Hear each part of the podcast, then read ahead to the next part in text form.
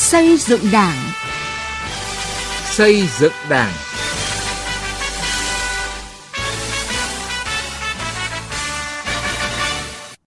Kính chào quý vị và các bạn. Chương trình xây dựng Đảng hôm nay có những nội dung sau. Đạ Nhiêm phát huy vai trò của đảng viên người dân tộc thiểu số.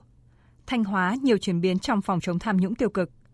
Hiệu quả chương trình tiết kiệm làm theo lời bác tại Krông Bông.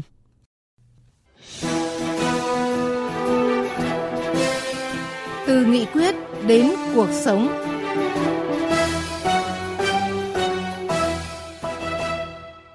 Thưa quý vị và các bạn, xã Đạ Nhiêm, huyện Lạc Dương, tỉnh Lâm Đồng có phần lớn dân cư là người dân tộc thiểu số cơ ho. Nhờ thay đổi tư duy canh tác, mạnh dạn chuyển đổi cơ cấu cây trồng, áp dụng tiến bộ khoa học kỹ thuật và sản xuất, Đạ Nhiêm đã từng bước vượt qua khó khăn, vươn lên thoát nghèo, xây dựng nếp sống mới. Có được kết quả này, cùng với sự quan tâm đầu tư của Đảng và Nhà nước, còn nhờ tính tiên phong gương mẫu đi đầu của mỗi đảng viên ở nơi đây. Quang Sáng, phóng viên Đài Tiếng Nói Việt Nam tại Tây Nguyên, phản ánh. Hai năm qua, vườn giao tai rộng chưa đầy 1.000 mét vuông của gia đình đảng viên Sinh Bam Ca Duyên ở thôn Đạ Tro, xã Đạ Nhiêm, huyện Lạc Dương, tỉnh Lâm Đồng đã trở thành điểm trình diễn mô hình sản xuất mới hiệu quả cho người dân trên địa bàn đến tìm hiểu, học tập. Đảng viên Sinh Bam Ca Duyên cho biết, có người thật việc thật thì công tác tuyên truyền vận động các chủ trương, đường lối của đảng, chính sách pháp luật của nhà nước mới mang lại kết quả tốt, bà con mới vận dụng làm theo. Khi trở thành đảng viên, tôi có thêm cơ hội để hiểu rõ hơn về các chủ trương, đường lối của Đảng, chính sách pháp luật của nhà nước. Nhờ đó, tôi mới có thể làm tốt công việc được Đảng ủy, chính quyền giao. Và cũng từ đó, tôi giúp đỡ bà con mình được nhiều hơn. Cụ thể, vận động bà con chuyển đổi cây trồng, cố gắng canh tác thêm cây ngắn ngày để phát triển kinh tế gia đình. Hiện đời sống của bà con đồng bào dân tộc thiểu số nơi đây đã bớt khó khăn rất nhiều so với trước. Không chỉ đảng viên Chin Bam Ca Duyên, nhiều đảng viên khác là người dân tộc thiểu số của xã Đạ Nhiêm cũng nhận thức được vai trò và trách nhiệm của mình trong tiên phong đi đầu trên mọi công việc. Trong đó, phải kể đến các phong trào chuyển đổi cơ cấu cây trồng, giúp nhau phát triển sản xuất, hỗ trợ nghề công, cây giống, kỹ thuật canh tác, vân vân. Nhờ đó, sản xuất nông nghiệp của Đà Nhiêm đã đa dạng hóa cây trồng, từng bước sản xuất nông sản theo đơn đặt hàng và nâng cao giá trị hàng hóa. Từ chỗ đọc canh coi cà phê, đến nay Đà Nhiêm đã phát triển được 16 hecta cây dược liệu atiso, 6 hecta dâu tây, 40 hecta hoa các cành, 300 hecta rau đậu các loại và hơn 330 hecta cây ăn quả. Tỷ lệ hộ nghèo cũng giảm mạnh, hiện chỉ còn 7% theo tiêu chí mới. Đảng viên Trinh Bam Ca Phương, thôn trưởng thôn Đa Ra Hoa, xã Đà Nhiêm cho biết. Cũng vận động là OMI à, trong à, việc tắm bùm, tắm qua, tắm vai, tắm vô. Chúng tôi tuyên truyền, vận động cho các hộ gia đình người dân tộc thiểu số trong thôn, chăm lo phát triển kinh tế xã hội. Lâu nay cây trồng chủ lực của bà con là cà phê, giờ vận động chuyển đổi cơ cấu cây trồng theo hướng thị trường như rau xanh, cà, đậu các loại để phát triển đi lên. Đảng bộ xã Đà Nhiêm có tất cả 122 đảng viên sinh hoạt tại 10 chi bộ trực thuộc, trong đó đảng viên là người dân tộc thiểu số chiếm 52%. Theo ông Con Sơ Ha Vương, Chủ tịch Ủy ban Mặt trận Tổ quốc xã Đà Nhiêm, cùng với sản xuất kinh tế, vai trò tiên phong gương mẫu của mỗi đảng viên đã được phát huy trên nhiều lĩnh vực, nhất là trong các phong trào chung tay xây dựng nông thôn mới, giảm nghèo bền vững, đoàn kết dân tộc, xây dựng hệ thống chính trị vững mạnh. Thực hiện chủ trương của Đảng, pháp luật của nhà nước, thời gian qua, Đảng ủy, chính quyền đã tuyên truyền bà con thực hiện tốt chương trình xây dựng nông thôn mới với phương châm nhà nước và nhân dân cùng làm. Nhiều công trình giao thông, cầu cống đã được đầu tư kiên cố, cùng với kinh tế ổn định, đời sống vật chất và tinh thần của người dân đã được nâng cao rất nhiều. Phát huy vai trò của đảng viên trong vùng dân tộc thiểu số, thực hiện có hiệu quả các chương trình do địa phương phát động, kinh tế xã hội của Đại Nhiêm đã có sự đổi thay rõ nét và đang không ngừng phát triển đi lên từng ngày.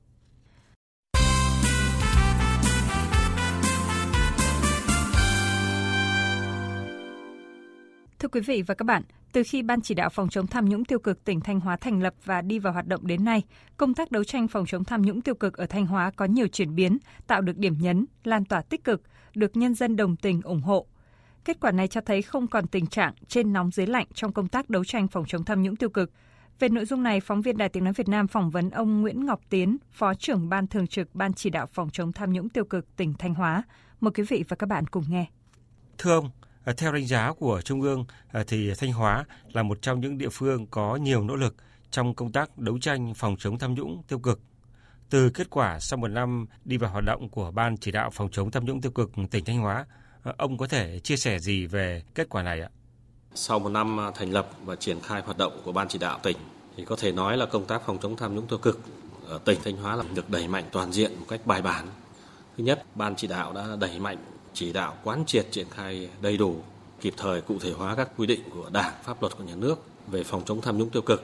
Qua đó đã tạo sự chuyển biến đồng bộ trong cấp ủy chính quyền, nhất là người đứng đầu các cơ quan đơn vị về trách nhiệm, xác định rõ cái trách nhiệm trong lãnh đạo chỉ đạo công tác phòng chống tham nhũng. Thứ hai là các cái giải pháp phòng chống tham nhũng tiêu cực được triển khai một cách sâu rộng ở các cấp các ngành các lĩnh vực. Thứ ba, công tác đấu tranh phát hiện tham nhũng tiêu cực đạt kết quả rất rõ nét thì ban chỉ đạo đã chỉ đạo tăng cường công tác kiểm tra giám sát thanh tra kiểm toán tập trung vào các lĩnh vực dễ phát sinh tham nhũng tiêu cực qua đó nhiều hành vi tham nhũng tiêu cực của cán bộ đảng viên được phát hiện xử lý đồng thời ban chỉ đạo cũng đã đẩy mạnh cái chỉ đạo về cái công tác điều tra truy tố xét xử thi hành án liên quan đến tội phạm tham nhũng tiêu cực. Nhiều vụ án vụ việc tham nhũng được xử lý kịp thời nghiêm minh đúng quy định của đảng pháp luật của nhà nước tạo sức gian đe phòng ngừa tham nhũng tiêu cực. Thứ tư ban chỉ đạo tỉnh đã đưa 15 vụ việc vụ án tham nhũng tiêu cực phức tạp đưa vào diện theo dõi chỉ đạo để đôn đốc triển khai. Định kỳ hoặc khi cần thiết thì ban chỉ đạo hoặc thường trực ban chỉ đạo họp định hướng các cơ quan chức năng để đẩy nhanh tiến độ xác minh điều tra xử lý, nhất là tăng cường cái công tác phối hợp để tháo gỡ khó khăn. Trước đây ờ, những cái vụ án này mà chưa có ban chỉ đạo phải nói là cái đột đốc nó không kịp thời. Thì nay có ban chỉ đạo thì cái việc đôn đốc được giải quyết một cách nó kịp thời, vướng đầu gỡ nó và có cái cơ chế phối hợp rất là hiệu quả. À, thưa ông, à, tình trạng nể nang, né tránh, lợi ích cục bộ, lợi ích nhóm là một trong những rào cản lớn trong phòng chống tham nhũng tiêu cực, không những ở trung ương mà còn diễn ra ở nhiều địa phương. Ờ, từ khi ban chỉ đạo phòng chống tham nhũng tiêu cực của tỉnh Thanh Hóa đi vào hoạt động, thì ờ, những cái tồn tại này được ờ, khắc phục ra sao ạ? Từ khi thành lập ban chỉ đạo tỉnh, một trong những đột phá trong cái công tác phòng chống tham nhũng tiêu cực trong năm qua Thanh Hóa chúng tôi thấy rất rõ là cái việc đấu tranh xử lý tham nhũng được tiến hành một cách kiên quyết, không khoan nhượng, không lương nhẹ, cũng không để oan sai, không bỏ lọt tội phạm thì có một cái tác dụng cảnh báo răn đe, giáo dục phòng ngừa tham nhũng một cách mạnh mẽ và được dư luận nhân dân rất là đồng tình ủng hộ đánh giá cao. Năm vừa qua thì các cấp ủy tổ chức đảng và ủy ban kiểm tra các cấp trong tỉnh đã tăng cường công tác kiểm tra dấu hiệu vi phạm đối với tổ chức đảng và đảng viên và đã thi hành kỷ luật 378 đảng viên có hành vi tham nhũng tiêu cực, suy thoái về đạo đức lối sống, vi phạm những điều đảng viên không được làm. Thì trong đó đã khiển trách 201, cảnh cáo 94, cách chức 16 và khai trừ 67 trường hợp. Riêng Ủy ban kiểm tra thành ủy đã thực hiện kiểm tra có dấu hiệu vi phạm đối với 7 tổ chức đảng, 13 đảng viên. Thì trong đó có 3 đồng chí thuộc diện ban thường vụ thành ủy quản lý đã thi hành kỷ luật 6 đảng viên. À, các tổ chức thanh tra đã tiến hành 595 cuộc thanh tra và đã phát hiện sai phạm 150 tỷ đồng và 23.000 mét vuông đất trong đó đã xử lý hành chính nhiều trường hợp đấy, cán bộ công chức viên chức vi phạm thì đã kiến nghị chuyển hai vụ việc có dấu hiệu tội phạm về tham nhũng đến cơ quan điều tra để xử lý theo quy định. Thì trong một năm qua thì cơ quan điều tra đã khởi tố 28 vụ, 60 bị can về tội tham nhũng tiêu cực. Có thể nói là những cái số liệu trên chúng tôi à, bên cạnh những kết quả đạt được à, sau một năm đi vào hoạt động thì những khó khăn thách thức nào đang đặt ra trong công cuộc đấu tranh phòng chống tham nhũng tiêu cực ở tỉnh Thanh Hóa thưa ông ạ? Cái khó khăn thách thức thì nhiều nhưng à, chúng tôi có thể à, tổng hợp lại những cái à, khái quát nhất thôi. Thứ nhất là cái một số cái quy định pháp luật còn nhiều bất cập, thiếu thống nhất, nhất là pháp luật về đất đai, đầu tư công, quản lý tài sản, tài chính, đấu thầu, đấu giá, định giá vân vân. Bên cạnh đó thì công tác quản lý nhà nước trên một số lĩnh vực hiệu quả còn thấp. Công tác thanh tra, kiểm tra có thời gian chúng ta làm chưa được tốt lắm. Nhiều cái sai phạm diễn ra từ lâu rồi chậm được phát hiện xử lý. Đến nay phải nói là xử lý rất khó khăn.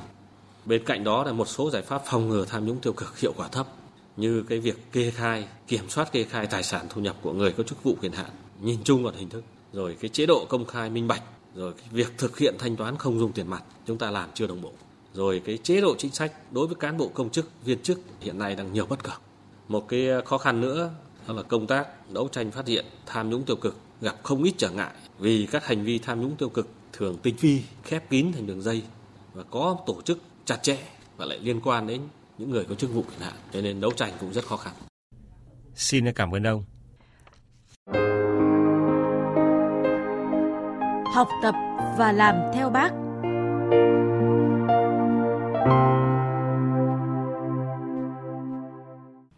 Thưa quý vị và các bạn, thực hiện chỉ thị 05 của Bộ Chính trị về đẩy mạnh học tập và làm theo tư tưởng đạo đức phong cách Hồ Chí Minh, chính quyền và người dân huyện vùng sâu Krông Bông, tỉnh Đắk Lắk đã triển khai chương trình tiết kiệm làm theo lời bác, hỗ trợ các đối tượng khó khăn. Từ chương trình đã giúp hàng trăm gia đình có thêm nguồn lực để phát triển kinh tế hay có được ngôi nhà mới khang trang vững chãi. Hờ xíu, phóng viên Đài Tiếng Nói Việt Nam thường trú Tây Nguyên có bài đề cập. Dọn vào ngôi nhà mới khang trang, chị Nguyễn Thị Diệu Linh, công tác tại Ban Chỉ huy quân sự huyện Krông Bông phấn khởi chia sẻ. Mơ ước có được ngôi nhà kiên cố từ nhiều năm qua nay đã trở thành hiện thực. Gia cảnh khó khăn khi chồng làm việc xa nhà, một mình chị vừa đi làm vừa phải chăm sóc hai con nhỏ, trong đó có một cháu bị bệnh tự kỷ. Nếu không có sự hỗ trợ của bạn bè, đồng nghiệp và 50 triệu đồng từ quỹ tiết kiệm làm theo lời bác do huyện ủy Krông Bông trao tặng, chưa biết khi nào gia đình mới xây được nhà. Rất là vui, hạnh phúc vì được ờ, sự giúp đỡ của cơ quan rồi các cấp rồi các anh em toàn cơ quan xây dựng được ngôi nhà đồng đội như ngày hôm nay để yên tâm công tác. Tôi thấy cái chương trình này rất là ý nghĩa, tạo ờ, cho tôi tin tưởng ở giảm đi cái vất vả khó khăn bấy lâu nay giúp tôi ờ, vượt lên à, để yên tâm nuôi dạy con cái. Cũng rất vui mừng khi được nhận 20 triệu đồng từ quỹ tiết kiệm làm theo lời bác. Chị Trần Thị Vân ở thôn 2 xã Hòa Thành huyện Crong Bông đã làm mái tre và hiên nhà, tạo chỗ chơi cho cậu con trai nhỏ thay vì phải ở trong khung củi chật hẹp. Con trai chị bị di chứng bởi cơn sốt bại não, đã 7 tuổi nhưng nhận thức chỉ bằng đứa trẻ vài tháng tuổi nhiều năm cũng đi chạy chữa cháu ở nhiều nơi á, nên là kinh tế nó cũng hạn hẹp.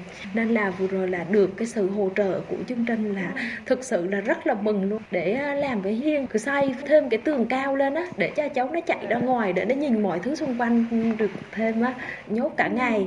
Mỗi lần mà mẹ đi làm về là thấy có người về là mừng ghê. Gia đình thực sự là rất là cảm ơn. Chị Linh và chị Vân chỉ là hai trong số hàng trăm đảng viên, người dân nhận hỗ trợ từ quỹ tiết kiệm làm theo lời bác tại huyện Krông Bông. Đây là nguồn quỹ do huyện ủy Krông Bông triển khai từ cuối năm 2015. Theo đó, mỗi cơ quan, đoàn thể, chi bộ vận động cán bộ, đảng viên, người dân thực hành tiết kiệm từ ít nhất 2.000 đồng đến 20.000 đồng mỗi tháng để gây quỹ, giúp đỡ những đối tượng đặc biệt khó khăn trên địa bàn huyện. Với cách làm này, chương trình đã huy động được gần 4 tỷ đồng.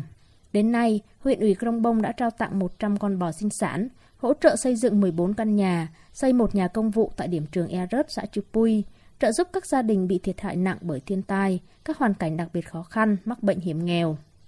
Bà Hồ Thị Thảo, Phó trưởng ban tuyên giáo huyện ủy Krông Bông cho biết, chương trình là việc làm thiết thực học tập và làm theo tấm gương đạo đức Hồ Chí Minh, góp phần lan tỏa rộng rãi chỉ thị 05 của Bộ Chính trị đến các tầng lớp nhân dân. Trong quá trình triển khai, tùy từng giai đoạn, Ban Thường vụ huyện ủy xác định từng nhóm đối tượng thụ hưởng cấp thiết để giải ngân hỗ trợ.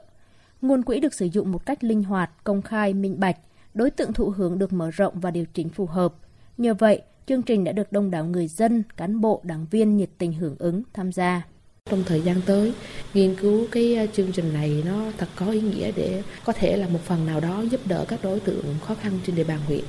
Dự kiến ờ, sau khi mà giải ngân hết quỹ này thì đầu tháng 7 năm 2023, Ban tuyên giáo sẽ tiếp tục tham mưu cho đảng bộ triển khai một cái chương trình tiết kiệm mới để chào mừng Đại hội đảng ờ, các cấp ờ, nhiệm kỳ 2025-2030.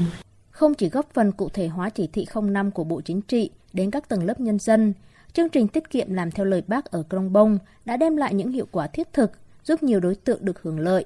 Đây là việc làm ý nghĩa để mỗi người dân đều có thể chung tay, lan tỏa hành động đẹp trong học và làm theo tấm gương đạo đức Hồ Chí Minh cho cuộc sống ngày càng tốt đẹp hơn.